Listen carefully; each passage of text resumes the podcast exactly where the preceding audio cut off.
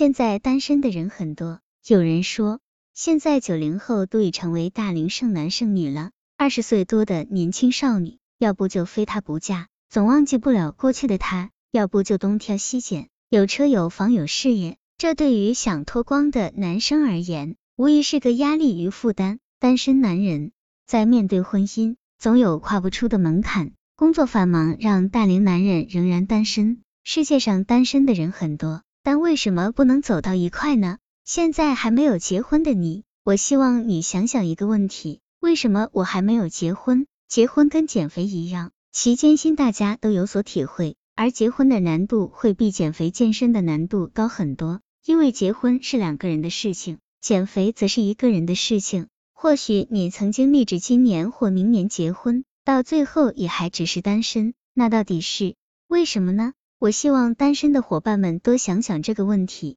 二十岁时没结婚，因为美女太多，定下来可惜。结果现在别人娶了适合你的老婆，生出来的可爱女儿叫你叔叔，而不是爸爸。你不要说你运气不好没碰到，你碰到过，但让他走了。一生只有一两次真爱，你浪费了一次，也浪费后的确碰到其他美女，但他们觉得和你定下来可惜。三十岁时没结婚。因为工作太多，没时间爱别人，结果你现在事业上有了不起到哪去呢？你曾经是总经理，但现在能掌管的只有电视机；你曾经是畅销作家，现在别人客气的称你为知名作家，但连你都知道自己只在朋友圈中知名，年轻人根本没听过你。退一万步想，纵使你今天是奥巴马，那又怎么样呢？你的女儿不会叫你总统先生。一百年后，你也顶多只是一尊铜像。很多当年舍身取义的梦想，做了后发现只是棒棒糖。很多当年千辛万苦的事，时间久了也是一场空。人生很残酷，我们总无法在人或事出现的当下，了解那人或事真正的重要性，总要经过一段时间才醒悟过来。但醒悟时，已错过了重要的人或事。真正重要的人或事不会重来。生向死，没有第二次机会。那四十岁时没结婚，又因为什么呢？应该是自我太多吧。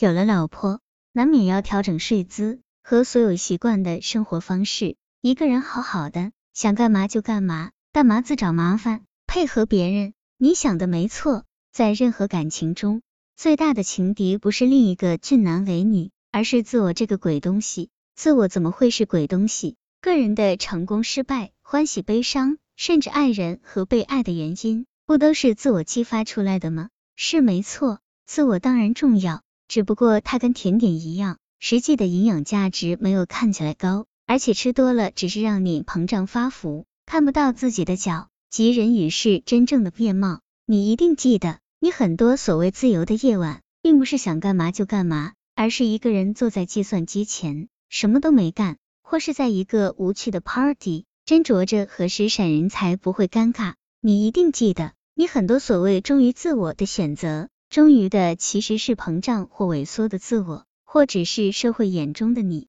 如果有一个真心的伴，他可以当头棒喝，指出你的盲点，叫你别再自以为是。自我太多的人看不到盲点，自我太多的人有时候是虽千万人吾往矣，但有时候只是自溺。